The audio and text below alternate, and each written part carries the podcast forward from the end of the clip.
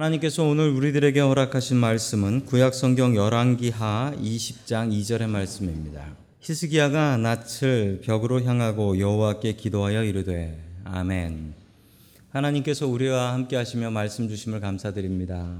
아멘. 자, 우리 옆에 계신 분들과 인사 나누겠습니다. 반갑습니다. 인사해 주시죠.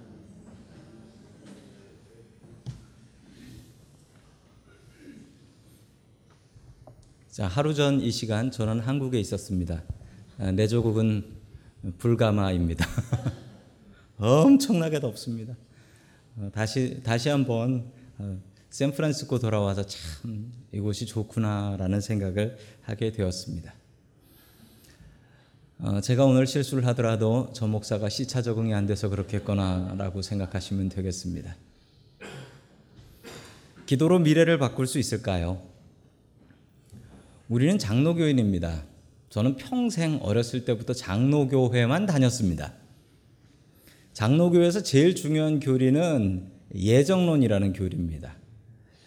근데 제가 신학교에 들어가기 전 예정론에 대해 잘못 생각했습니다. 예정론은 하나님께서 우리의 미래를 정해 놓으신 줄 알았어요. 지금도 혹시 그거 아니야? 생각하시는 분들은 바꾸시면 됩니다. 예정론은 우리의 구원이 정해진 거지 우리의 미래가 정해진 게 아니라는 말씀입니다. 미래는 정해져 있지 않습니다. 하나님께서 바꿀 수 있게 하셨습니다. 무엇으로? 기도로. 이 설교의 결론부터 말씀드리자면 기도로 미래를 바꿀 수 있습니다. 우리의 미래를 기도로 바꿔 나아갈 수 있기를 주의 이름으로 간절히 축원합니다. 아멘. 첫 번째 하나님께서 우리들에게 주시는 말씀은 말씀대로 개혁하라라는 말씀입니다. 말씀대로 개혁해야 되는데 누구의 삶을 개혁해야 되냐면 나의 삶을 개혁해야 됩니다. 우리 크리스찬들은 말씀으로 내 삶을 바꾸는 사람이지 말씀으로 남의 삶을 바꿔놓는 사람들은 아니라는 말씀이죠. 이 이야기의 배경은 이렇습니다. 기원전 722년경에 있었던 일입니다. BC 722년경에 있었던 일이죠. 당시 세계 최강대국은 아시리아라는 나라였습니다. 아시리아라는 나라는 지금의 터키 지방에 있었던 나라였습니다. 그 당시 이스라엘은 어떤 나라가 있었냐면 북이스라엘과 남유다가 있었죠. 그 남유다의 왕 히스기야의 이야기입니다. 히스기야의 아버지는 아하스라는 사람이었습니다. 자, 아하스라는 사람은 어떤 사람이었냐면 그 당시에 아시리아가 너무 힘이 세고 강력하니까 이 나라를 구하기 위해서 어쩔 수 없이 아시리아하고 붙습니다. 그래서 아시리아 왕한테 가서 부탁을 하고 아시리아 왕이 시키는 대로 했습니다. 심지어 아시리아가 섬기는 우상숭배도 아하스 왕이 직접 와서 했습니다. 그 이유는 먹고 살기 위해서. 저 아시리아라는 나라한테 붙어서 어떻게든 먹고 살기 위해서 아하스 왕은 우상 숭배를 했던 것이죠. 그의 아들 히스기야는 어떠했을까요? 그의 아들 히스기야는 조금 다른 왕이었습니다. 자, 우리 열왕기하 18장 2절의 말씀을 같이 보겠습니다. 시작. 그가 왕이 되었을 때 그는 25살이었다. 그는 예루살렘에서 29해 동안 다스렸다. 그의 어머니 아버지는 스가랴의 딸이다. 아멘. 히스기야는 25살의 왕이 됐습니다. 좋은 나이에 왕이 된 것이죠. 자, 그리고 이스라엘을 몇 년 동안 다스렸다고 합니까? 29년 동안 다스렸다라고 합니다. 히스기야가 살았던 세상은 참 어려운 세상, 격동과 혼돈의 세상이었습니다. 북쪽에 있었던 아시리아는 자꾸자꾸 힘이 세져서 남쪽으로 내려오기 시작했습니다. 끝내 어떤 일이 벌어졌냐면 북이스라엘이라는 나라가 아시리아에게 멸망을 당했습니다. 이게 바로 히스기야 왕. 히스기야는 남유다 왕이었거든요. 직접 본 겁니다. 북이스라엘이 아시리아한테 멸망하는 것을 보았습니다. 북이스라엘은 지파가 10개, 남유다는 지파가 2개. 다섯 배 차이예요. 열 지파 나라가 그냥 무너져 버렸으니 두 지파 나라는 어떻게 될까요? 이 약한 나라 남유다는 북쪽으로 아시리아와 국경을 마주하고 싸우게 됩니다. 참 안타까운 일이지요. 자, 이 격동의 시대에 히스기야는 어떤 결단을 할까요? 히스기야는 아버지와는 다른 왕이었습니다. 자, 그가 어떻게 했는지 우리 4절 말씀을 통해 같이 봅니다. 시작. 그는 산당을 헐어버렸고 돌기둥을 부수었으며 아세라 목상을 찍어버렸다. 그는 또한 모세가 만든 구리뱀도 산산조각으로 깨뜨려 버렸다. 이스라엘 자손이 그때까지도 느후수단이라고 부르는 그 구리뱀에게 분양하고 있었기 때문이다. 아멘. 산당을 제거해 버렸대요. 산당은 자기 아버지가 이 아시리아의 우상들을 섬겼던 곳이었습니다. 아시리아의 눈치를 보면서 우상 숭배를 하던 곳인데 히스기야가 부셔버렸대요. 그리고 또 어떻게 했다고 합니까? 구리뱀을 부셔버렸다라고 합니다. 이 뱀이 뭐냐면요. 정확히 저 모양은 아닙니다. 누가 만들어 놓은 건데 부셔버려서 정확히 저 구리뱀이 어떤 뱀인지 알 수는 없어요. 자, 이스라엘 백성들이 출애굽할 때, 엑소더스 할 때의 일이었습니다. 그때 이스라엘 백성들이 하나님께 반역을 했습니다. 그러자 하나님께서는 불뱀을 땅에 풀어 놓으셔서 사람들이 물렸고 죽어가고 있었죠. 그때 모세는 저 구리뱀을 만들어서 높이 들었습니다. 이것을 바라보는 사람은 살 것이다 라고 하며 들었죠. 정말 저 구리뱀을 바라본 사람은 살았지만 뭐 저런 걸 보면 살겠어 라고 했던 사람은 진짜 죽어버렸습니다. 이것은 하나님의 능력이지요. 하나님을 바라보면 산다라는 뜻이었습니다. 그런데 정말 이상한 일이 벌어졌습니다. 이스라엘 사람들이 저 구리뱀을 보관하고 있었던 거예요. 그리고서 저 구리뱀한테 절을 하고 아픈 일이 있으면 저 구리뱀한테 가면 낫는다. 저 구리뱀을 보면 산다라고 이상한 소리를 하고 있었던 겁니다. 성도 여러분 진짜 바라봐야 되는 건 뭡니까? 저 구리뱀 속에 역사하시는 하나님을 바라봐요. 하나님의 능력을 봐야 되는데 이스라엘 백성들 그걸 보지 않고 무엇을 봤다고 합니까? 저 구리뱀 아프면 구리뱀한테 가서 기도해. 이랬다라는 거예요. 이게 바로 우상입니다. 우상의 특징이 있습니다. 우상의 특징은 우상은 하나님을 가려서 하나님을 안 보이게 한다라는 특징이 있습니다. 우리의 마음속에 참 많은 우상들이 있습니다. 요즘 젊은 사람들의 우상은 무엇이냐라고 하면 진짜 아이돌이라고 하지요. 한국에 뭐 아이돌 노래 부르는 그룹 가수들 너무나 좋아합니다. 또 젊은 남자애들은 뭘 좋아하냐? 요즘 젊은 남자애들의 우상은 게임이에요. 게임. 한국 가서 물어보면 너 커서 뭐 할래? 예, 프로 게이머요. 뭐 이렇게 얘기하는 애들 많아요. 게임이 하나님을 가려요. 또 우리 여자분들의 또 우상은 요즘 떠오르는 우상은 드라마라고 하대요. 예, 드라마. 드라마 한국 드라마들이 너무 재밌어서 그거 보느라고 주님을 바라볼 시간이 없대요. 또 남자분들에게 우상은 어떤 분들은 운동하는 게 우상이 되기도 하고. 나쁜 건 아니에요, 이것들이 다. 그런데 이게 하나님을 가리기 시작하면 그건 우상입니다. 그건 부셔버리셔야 돼요. 히스기야는 이 모든 우상을 다 부셔버립니다. 백성들이 얼마나 불만이 많았을까요? 그럼 우리는 아플 때 어디 가서 기도를 해? 그렇지만 히스기야는 그런 거 신경 쓰지 않았습니다. 오직 하나님만 바라봤습니다. 히스기야가 했던 개혁들이 있습니다. 우상을 없앴고요. 그 다음에 6월절을 지켰어요. 6월절이 뭡니까? 6월절이 출애굽 때 생겼죠. 이스라엘 백성들이 엑소더스 하며 나오면서 그때 첫 번째 지켰던 유월절이 있습니다. 그런데 놀라운 사실은 약 900년 뒤인데요. 900년 뒤까지 단 한 번도 유월절을 지키지 않았습니다. 성경에 그 많은 법이 있었는데 이스라엘 백성들은 단 한 번도 유월절을 지키지 않았어요. 히스기야는 그것을 안타깝게 여기고 단 한 번도 지켜보지 않은 유월절을 어떻게 지키는지 성경학자들에게 연구하게 하고 그리고 유월절을 첫 번째로 지켰습니다.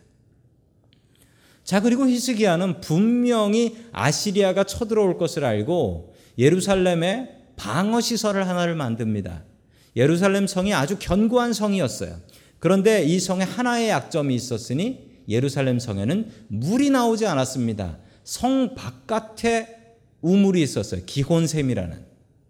자, 그래서 히스기야는 분명히 저 아시리아가 쳐들어올 텐데 어떻게 이 성을 막을 것인가? 물이 있어야 한다. 그래서 히스기야 터널이라는 것을 건설하게 됩니다. 화면에 보면 히스기야 터널이 나옵니다. 520m짜리 터널이고요. 완전히 돌로 된 안반을 뚫고 들어가서 만든 터널입니다. 지금도 예루살렘에 가시면 저 터널에 들어가실 수가 있습니다. 한 30분 정도 어두운 터널에 프레시를 들고 들어가야 돼요. 그런데 위에 보시면 기혼샘이라는 샘이 보이실 겁니다. 아래 보면 실로암이라는 연못이 보입니다. 근데 기가 막힌 것은 어떻게 저렇게 팠을까요? 더 놀라운 사실은 양쪽에서 두 팀이 따로 파기 시작했다는 거. 망치를 들고 양쪽에서 두 팀이 파고 들어갔는데 저렇게 삐뚤게 파고 들어와가지고 가운데서 맞았다는 사실이 정말 기가 막힌 일입니다. 이게 어찌 가능한 일일까요? 히세기야가 기도하면서 이 터널을 받고 이 터널은 끝내 뚫려서 예루살렘 성이 더욱더 든든해졌습니다. 성도 여러분 히스기야를 배우십시오. 히스기야는 사람들의 눈치를 보지 않았습니다. 사람들 눈치 보면 어떻게 우상을 없, 애겠습니까 사람들 눈치 보면 어떻게 저런 터널을 팔 수 있었겠습니까? 히스기야는 오직 하나님의 말씀을 의지했습니다. 하나님의 말씀으로 다른 사람의 삶이 아니라 우리들의 삶을 개혁해야 합니다. 하나님의 말씀을 통하여 나의 삶부터 바꿔야 합니다. 그 삶의 영향으로 다른 사람들이 바뀌어 나아가게 해야 합니다. 성도 여러분들 마음속에 하나님을 가리는 우상은 어떤 것이 있습니까? 그 우상들을 내려놓으시고 하나님을 바라볼 수 있는 저와 성도 여러분들 될 수 있기를 주의 이름으로 간절히 축원합니다. 아멘. 두 번째 하나님께서 우리들에게 주시는 말씀은 기도로 미래를 바꾸라라는 말씀입니다. 이렇게 말씀대로 히스기야가 살았습니다. 그러면 히스기야가 참 많은 복을 받아야겠지요? 히스기야가 어떤 복을 받았나 보도록 하겠습니다. 우리 13절 말씀 같이 봅니다. 시작. 히스기야 왕 제13 아시리아의 사네리 왕이 올라와서 요새화된 모든 성읍을 공격하여 점령하였다. 아멘. 복은커녕 아시리아가 쳐들어왔습니다. 그것도 여러 번 쳐들어왔어요. 여러 번. 당연히 쳐들어오지요. 그의 아버지 아하스는 어떻게든 아시리아한테 잘 보이려고 아시리아의 우상까지 섬겼는데 이 아들이라는 히스기야라는 사람은 왕이 되더니 겁날 것 없이 나는 아시리아가 무섭지 않다. 우상을 없애버리고 하나님만 의지하겠다고 하니 이 아시리아가 가만히 뒀겠습니까? 이 아시리아의 산헤립이라는 왕이 남유다의 예루살렘을 공격하게 됩니다. 하나님께서 어떻게 지켜 주셨을까요? 우리 계속해서 16절 봅니다. 시작. 그때 아, 주님의 성전 문과 기둥에 자신이 직접 입힌 금을 모두 벗겨서 시리아 왕에게 주었다. 아멘. 하나님께서 지켜 주신 것 같지가 않아.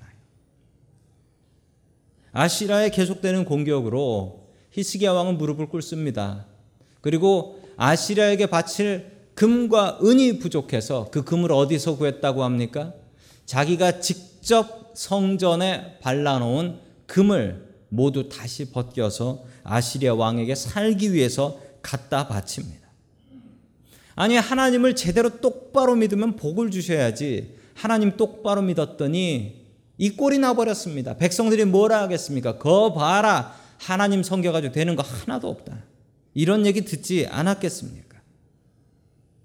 자, 계속해서 더 심한 일이 벌어집니다. 열왕기하 20장 1절 말씀 같이 봅니다. 시작. 그 무렵에 히스기야가 병이 들어 거의 죽게 되었는데 아모스의 아들 이사야 선지자가 그에게 와서 말하였다. 주님께서 이렇게 말씀하십니다. 내가 죽게 되었으니 내 집안의 모든 일을 정리하여라. 내가 다시 회복되지 못할 것이다. 아멘. 더 심한 상황이 벌어져요. 나라를 지켜야 되는데 이 히스기야에게 그 유명한 구약 선지자 중에 가장 책 많이 쓰신 이사야 선지자가 와서 그런 얘기를 합니다. 당신 죽어. 근데 진짜 죽어. 다시는 회복 못 해.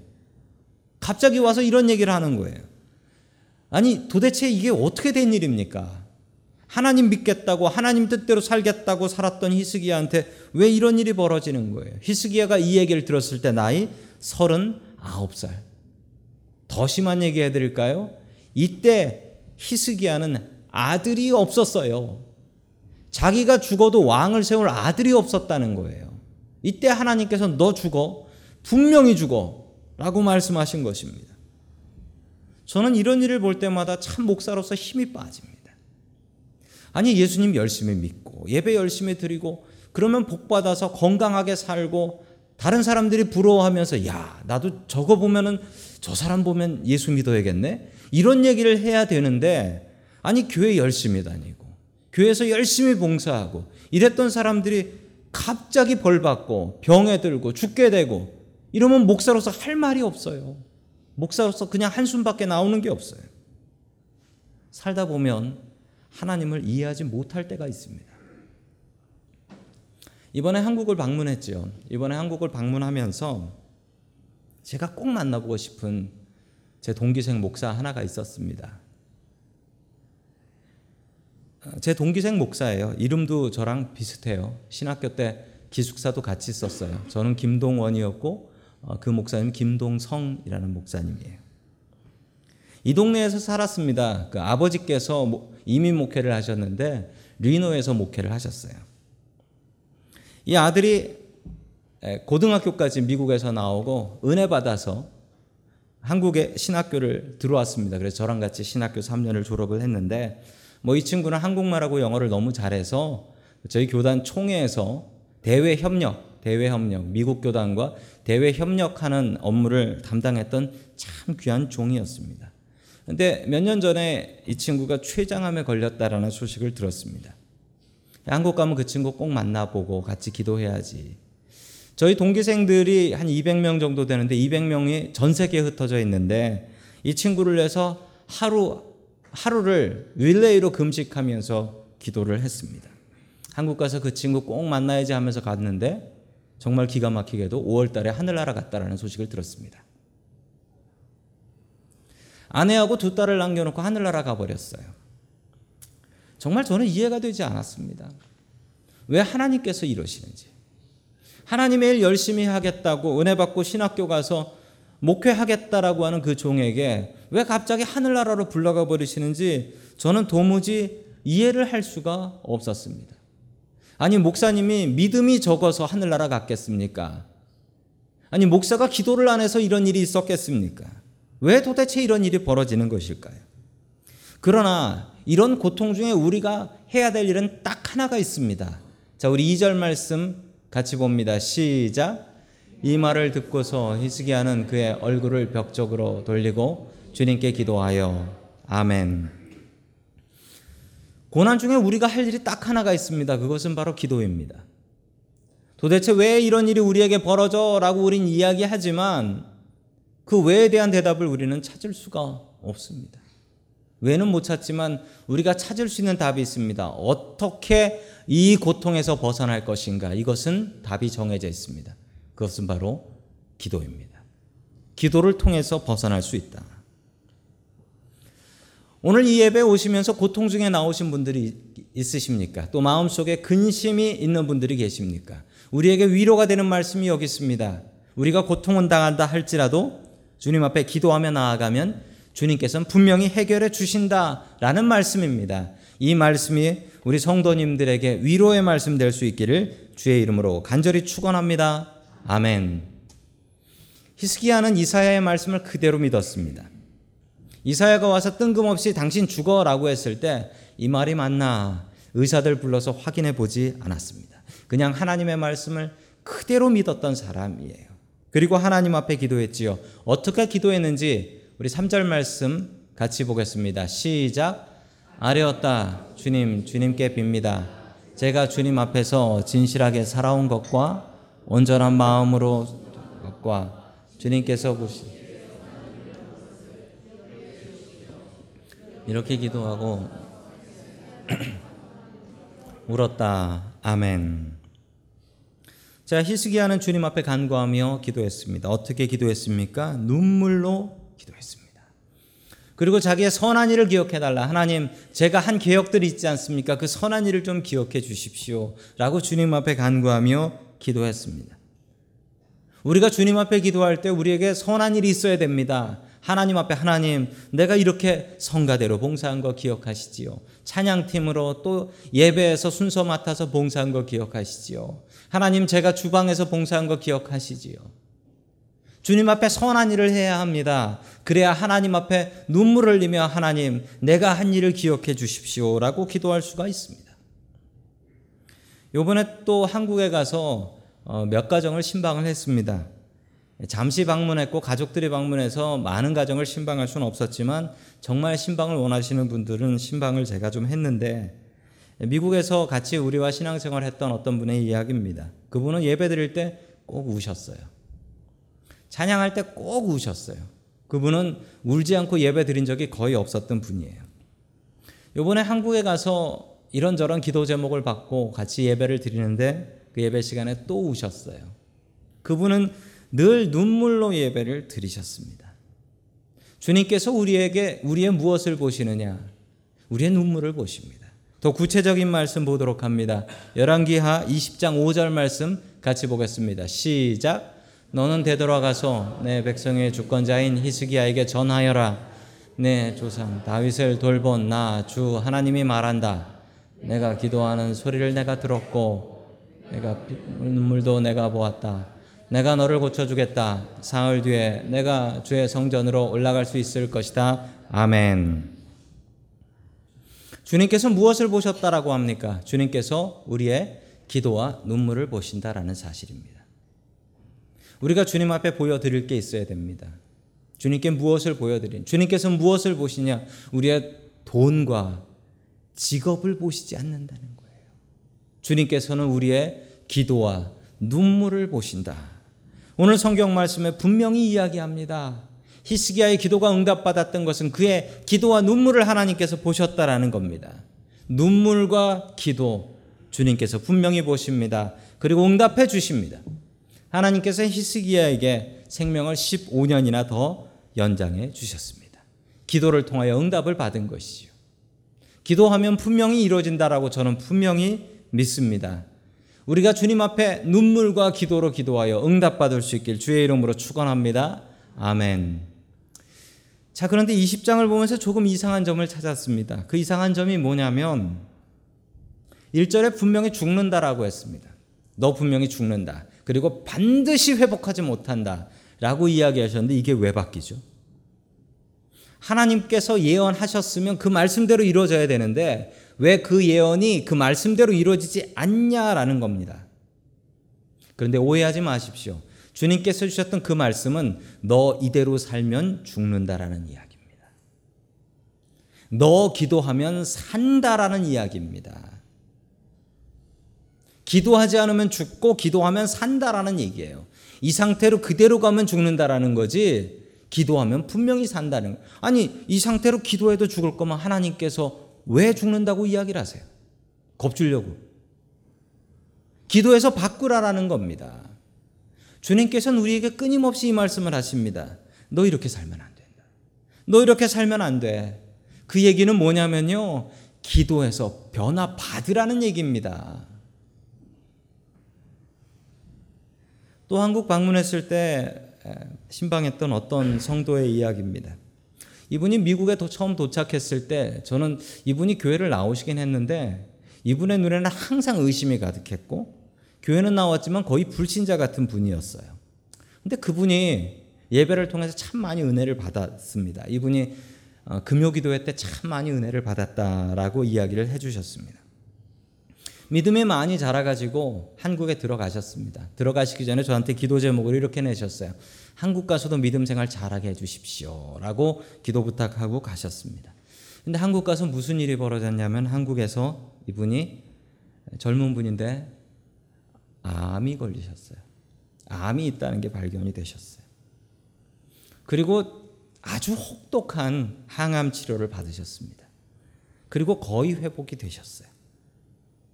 지금도 이 병이 다시 재발하지 않기를 바라며 기도하며 산다라고 이야기를 했습니다. 그분을 만났는데 그분이 저에게 이런 얘기를 하시더라고요. 처음에 이런 일이 있었을 때 저는 하나님을 너무나 크게 원망을 했습니다. 그리고 하나님을 떠나고 싶었습니다. 하나님께 원망하며 하나님, 내가 예수 잘 믿겠다라고 하는데 왜 나한테 이런 병을 주십니까? 라고 원망을 했습니다. 그런데 그런 일이 있고 나서 잠시 뒤에 마음속에 이런 마음이 들 때입니다. 아, 하나님께서 나에게 믿음을 주신 이유가 있구나. 앞으로 나에게 큰 일과 험한 일이 있을 것이기 때문에 그 험하고 큰 일을 이기라고 나에게 이런 믿음을 주셨구나. 라는 깨달음을 주셨다라고 하더라고요. 그리고 마지막으로 이렇게 얘기했습니다.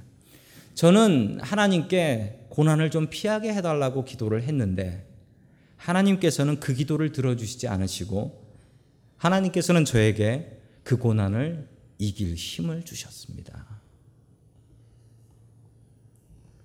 제가 그 고백을 듣고 아멘을 해버렸습니다. 우리가 사는 삶의 길에서 고난은 피할 수가 없습니다. 그리고 우리가 고난이 없이 기도를 하겠습니까? 우리에게 고난과 고통이 없다면 우리가 주님 앞에 나아가겠습니까? 히스기야는 그 고난과 고통을 주님 앞에 가지고 나와 더욱더 기도했습니다. 우리가 앞으로 살아가는 길에 고통과 고난과 기도 제목은 끊이지 않을 것입니다. 그것은 분명합니다.